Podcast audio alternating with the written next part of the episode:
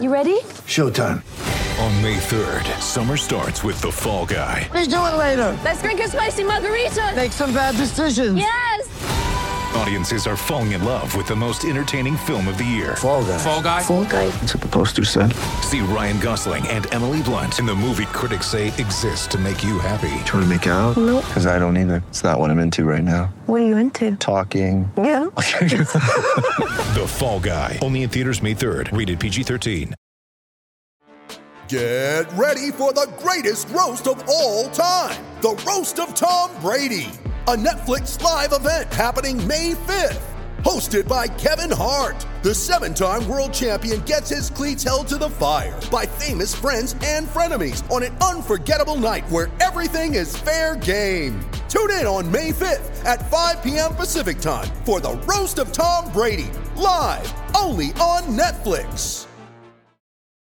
When you need mealtime inspiration, it's worth shopping Kroger, where you'll find over 30,000 mouthwatering choices that excite your inner foodie. And no matter what tasty choice you make, you'll enjoy our everyday low prices, plus extra ways to save, like digital coupons worth over $600 each week. You can also save up to $1 off per gallon at the pump with fuel points. More savings and more inspiring flavors make shopping Kroger worth it every time. Kroger, fresh for everyone. Fuel restrictions apply.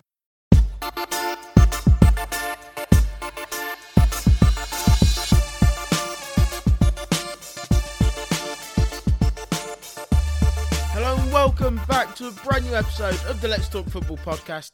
I'm your host Billy Pout and today we'll be going over my game week 9 predictions and just going through the games as they happened for the games that took place in the Premier League this weekend. Getting straight into things, and the first game of the weekend saw Chelsea have the opportunity to take top spot as they travelled to Newcastle. I predicted this to be a walk in the park for Chelsea in a 3 0 win. It was a walk in the park for them, but I was just one goal off getting the prediction right. Chelsea came out strong, and Newcastle did exactly what I expected them to in sitting back and try and soak up the pressure. Timo Werner had a great shot stopped down low early, early on by Karl Darlow, who's continuing to impress. Tammy Abraham then had a golden opportunity just after that from a Hakim Ziyech delivery, which he could only just head wide. Then off a short corner though, and some nice play from Chelsea, Mason Mount's delivery into the box was met by Federico Fernandez, who could only turn it into his own goal. Chilwell was just behind him, so there wasn't really much he could do about it, but with 10 minutes in, Chelsea were 1 0 up. It wasn't long though before Timo Werner had a great chance, but somehow he dragged his shot wide to make it 2 0.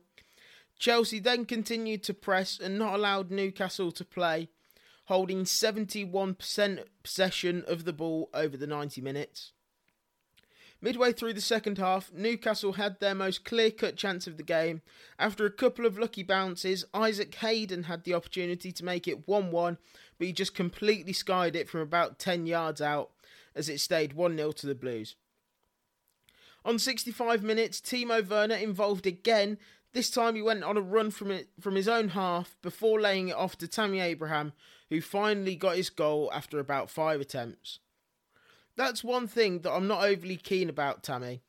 As I'm sure you all know, I'm a massive Villa fan and I will always be grateful of what Tammy Abraham did at his time at Villa, but he just needs too many chances before he finally puts one in the back of the net. Anyways, 2 0 is how the game ended. Newcastle are really looking poor. What else do you expect from a team that's under the management of Steve Bruce? Chelsea finally starting to look like a proper team, though, and they'll be a very, very tough team to break down this season. As I said in the last episode, I didn't want my Villa prediction to come back and bite me on the arse, and of course, that's exactly what it did. It didn't help that two minutes into the game, Ross Barkley had to be substituted off because of a hamstring problem, which he pulled just as he was taking a free kick. With such a big influence he's had so far this season, being able to take some of the pressure off Jack Grealish, it was a massive, massive loss. Dean Smith then decided to put winger Bertrand Traore on, which for me was a bit of a weird one. I was expecting to see Grealish play in the middle as a 10 with Traore on the left, but it was just a like for like swap with Grealish staying out wide. Despite Bar- the Barkley injury, Villa were creating and pushing hard, creating good chances, and every time we went forward, we just couldn't finish. 12 minutes into the game, Brighton managed to counter Villa's very, very high line, which Welbeck was able to exploit, running onto a Lallana pass through the Villa's defensive line, which Welbeck was able to finish past Martinez. What the Villa defence were doing, I'll never know. Tyrone Mings, yet again, making mistakes and being out of position. The defensive line should never have been that high in the first place, but just all round awful defending for that first goal. Villa continued to push though. Trezeguet had the chance of the game for Villa after some really nice play between Grealish and Watkins. Grealish's ball into the box fell to Trezeguet at the back post whose first attempt was blocked, but it landed back to him, and all he needed to do was just get it on target. But somehow, I'll never know how, but somehow he missed. With the amount of opportunities Villa had that first half, it just didn't look like we was going to be able to hit the back of the net at all. It just looked like one of those games. But three minutes into the second half, Ezri Konsa got on the end of Traore's free kick and made it 1 1. I really thought we'd be able to push on from this, but it just didn't happen. And nine minutes later, Pascal Gross's ball into the box was met by Solly March, and his shot just floated into the top corner, completely against the run of play, and just so unfortunate for Villa. We tried to bounce back, we just kept on pushing and pushing, but unfortunately, we just couldn't break Brighton down. I think they've finished the game in with like five centre backs on the pitch or something like that. But in the 92nd minute, Trezeguet was brought down in the box by Solly March. The referee gave the penalty. VAR had a look at it. The referee went to look at the monitor and overturned his decision. I could not believe what I was watching, and I still cannot believe the decision.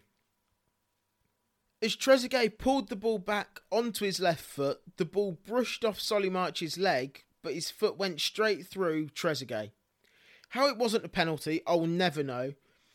And I find myself in a position where I just don't know what is and what isn't a foul anymore. And I'm not the only one either. We're in a situation where players, managers, pundits, fans, and even former referees don't know the rules anymore. And as, as Sam Matterface said on Talk Sport on Monday, that's not our problem. It's the rules and the consistent changing of them that is the problem. It's a really sad situation we're in right now. And something has to change, and it has to change quickly. I'm not just saying this because it was Villa that were hard done by, but a number of clubs this week, and a number of clubs, players, managers, etc., are all in the same boat. Something needs to change because it's ruining the beautiful game we all fell in love with. In my opinion, the Premier League clubs as a whole need to come together and back each other and look to force a change because it's too confusing and too inconsistent at the moment. Something needs to change and it really needs to happen soon. Moving on to the Manchester City Tottenham game, though, I predicted this one to be on a knife edge, really, with either team being able to take it but I went for a Man City 2 1 win in the end. I wasn't too far off if you switched your goals around and took one off Man City, in all fairness. But it only took five minutes to, for Spurs to get their goal and go ahead.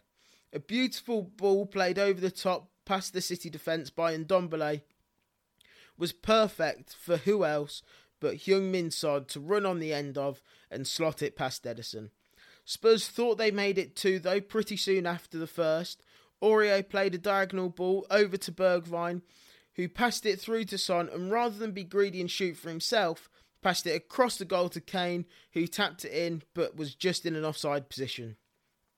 City did hold most of the ball though and looked to have equalised just before the half an hour mark. Rodri's ball came into Gabriel Jesus, who looked to take a who looked to take a shot before laying it off to Laporte, of all people, who then slotted it home. To everyone, it seemed a perfectly legitimate goal, but of course, VAR had other thoughts. As Jesus controlled the ball, it came off his arm halfway down the shirt sleeve, which I believe this season is the cut-off point. The ball hit. the ball half hit the sleeve and half the skin on the arm. The goal was then ruled out for handball. This is what I mean when things like this have got to be looked at and cleared up. I certainly thought it was a legitimate goal, and I find Man City to be really hard done by there.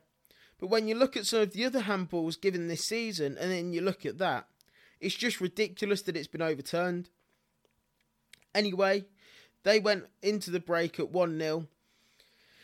In the 65th minute, Giovanni Lo Celso came on for Ndombele and straight away he was in within the action. Alderweireld passed the ball into Kane with no man within about a 20 yard radius of him, allowed him to turn around and run at goal before laying it off to Lo Celso, who was able to finish past Ederson, scoring his first Premier League goal. That goal also became Harry Kane's ninth assist of the season, moving on moving him on to 16 goal contributions for the season, just after nine games. Jose Mourinho has really got him firing on all cylinders, just like he told him he would when he came into Spurs. Later on in the half, though, Kevin De Bruyne's free kick was met by Ruben Dias, but Hugo Lloris pulled off a great save to keep the game at 2 0, which is how it ended. Staying with Manchester, but over to the red side now. I predicted a 2 0 Manchester United win, and another one I was actually pretty close with, but not quite on the money. Martial had his first shot on target this season early on from about six yards out, which forced Sam Johnstone into pulling off a fantastic save against his former club. Other than that, United were very poor that first half and didn't really create anything at all. West Brom came close as well from a corner which came off the back of Kyle Bartley's head, but it just went over the bar. A minute into the second half, and a similar incident occurred to that of which happened in the Villa game. Conor Gallagher was brought down in the penalty box by Bruno Fernandes, who got a slight stud on the ball before bringing the player down. David Coote, the referee, gave the penalty again, but VAR had a look and told the referee to check the monitor, which he did, and because the ball brushed Fernandes's stud, the penalty was overturned. What has happened to winning the ball? Neither incident in this game nor the Villa game saw the defender actually win the ball, but actually saw it brush their boot or leg. Neither incident saw a clear and obvious error either, therefore, VAR shouldn't have got involved in the first place, and it just goes back to the fact of not knowing what is and what isn't a foul anymore. But before I wind myself up about it anymore, 10 minutes later, United were this time given a penalty, and this time for handball. Juan Mata's attempted cross hit Darnell Furlong's arm. It was handball, and so the penalty was given. Bruno Fernandes stepped up, did its hop, skip, and a jump malarkey as he saw his penalty saved by Johnstone, who was just off his line as the penalty was struck, so United had another opportunity. Which, of course, they then put away. Very harsh on West Brom.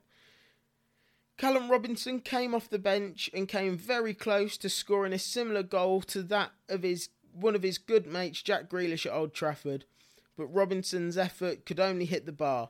1 0 is how it stayed at a very undeserved and unfortunate loss for West Brom. Yet another manager in Slaven Bilic came out and said the same thing about not understanding the rules. Sunday's early game, though, saw Everton take on Fulham at Craven Cottage. Richarlison was finally back in the Everton squad after what seems like forever. My predictions for this game were a 2 0 Everton win, but instead we were blessed with a 5 goal thriller. It only took Richarlison 40 seconds to, though to get back to contributing to goals. His low ball across the box was met by none other than Dominic Calvert Lewin, who bundled it into the goal. That lead didn't last too long though, as some nice play between Bobby Reid and Tom Cairney saw Reid latch onto Cairney's pass, which he then slotted past Pickford. Just before the half an hour mark, though, and some nice play from Iwobi down the right, he passed it into James Rodriguez in the centre of the pitch. Rodriguez then played it over to Lucas Digne, whose first time ball across the box was met by Calvert Lewin yet again. Only six minutes later this time, and Everton made it three. Rodriguez again played a ball out wide to Lucas Digne, who yet again picked out a player in the middle. This time it was Doucoure on the end of it, grabbing his first goal for the Toffees since joining in the summer. That's how it stayed going into half time. In the second half, Fulham were actually playing some very good football and getting a few chances too, but nothing really came of it. Until the 68th minute, when Ruben Loftus Cheek was brought down in the penalty box. After Mitrovic and Lookman missing Fulham's two previous penalties, it was Ivan Cavaleiro's turn to step up, but he could only do his best John Terry impression by slipping over and skying it over the bar. Unfortunately for Fulham, though, only two minutes later, Loftus Cheek managed to get on the end of Lookman's ball into the box, which he was able to direct past Pickford. At 3 2, Fulham continued to push and look for an equaliser, but Everton just had enough to keep them out. Scott Park will be gutted with the result and will feel his side deserved to get more from the game, which they certainly did. Ancelotti won't care though, as his side travel back to Merseyside with all three points. Sheffield United then hosted West Ham at Bramall Lane. The Blades still looking for their first win and sitting bottom of the table with only one point. Before the game, I thought they could have been coming away with another point, but unfortunately for them, it just wasn't to be. It was a very even game all round, though, neither team really creating clear cut chances. The best of the first half came from David McGoldrick off a corner which was a float, floated long and headed back across goal, but McGoldrick could only direct his header onto the post. West Ham finally broke the dead, deadlock though in the second half. Pablo Fornals' original shot was blocked, but it only went as far as Sebastien Haller, who blasted the ball into the top corner. If you look at it, you could say the keeper should have been doing better, but with the venom the ball was hit with, it's no wonder he, why he couldn't keep it out. After that, the game was West Ham's really. Haller had another good chance from the centre of the box, but he could only direct his shot wide. Declan Rice then had a chance from a corner, but his effort could only hit the bar. Then one last chance for Sheffield United to possibly grab something came when McBurnie was clear through, but his shot could only hit the bar too. 1 0 is how it stayed, and I'm worrying for Sheffield United myself. I really didn't expect them to be this poor going into the season, and it will be interesting to see when they'll pick up their first win, if at all, this season. West Brom next up for them, so they'll be hoping to get their first win then, but it wouldn't surprise me if we see another draw there. Leeds and Arsenal were up next. Thomas Partey and Elneny were both ruled out for this one, as I said on Friday's episode, which meant we did see Xhaka and Ceballos starting midfield for the Gunners. I did predict a 1 0 Leeds win, and I wasn't too far off. Leeds were probably unfortunate not to win the game, but Arsenal did just enough to keep them out. Leeds had a total of 66% possession during the game, which you just don't see happen against a team like Arsenal very often. But Leeds just couldn't make their chances count. Patrick Bamford had Leeds' best chance of the first half. A ball in from Ayling down the right was blocked by Gabriel, but the ball fell to Bamford about six yards out, but his volley was brilliantly saved down low by Leno. Moving into the second half, and Leeds continued to do what Leeds do, but only six minutes into the second 45, Nicola Pepe was shown a red for a so called headbutt on Alioski. For me, Pepe was very unfortunate to get a red for this. You see players all the time square up to each other and put heads together. The only difference in this instance was Alioski went down like he'd just been shot by a sniper. It didn't necessarily help Leeds out though, as they still weren't able to break Arsenal down. Saying that they were unlucky as they did hit the woodwork three times. Nil nil is how the game finished though.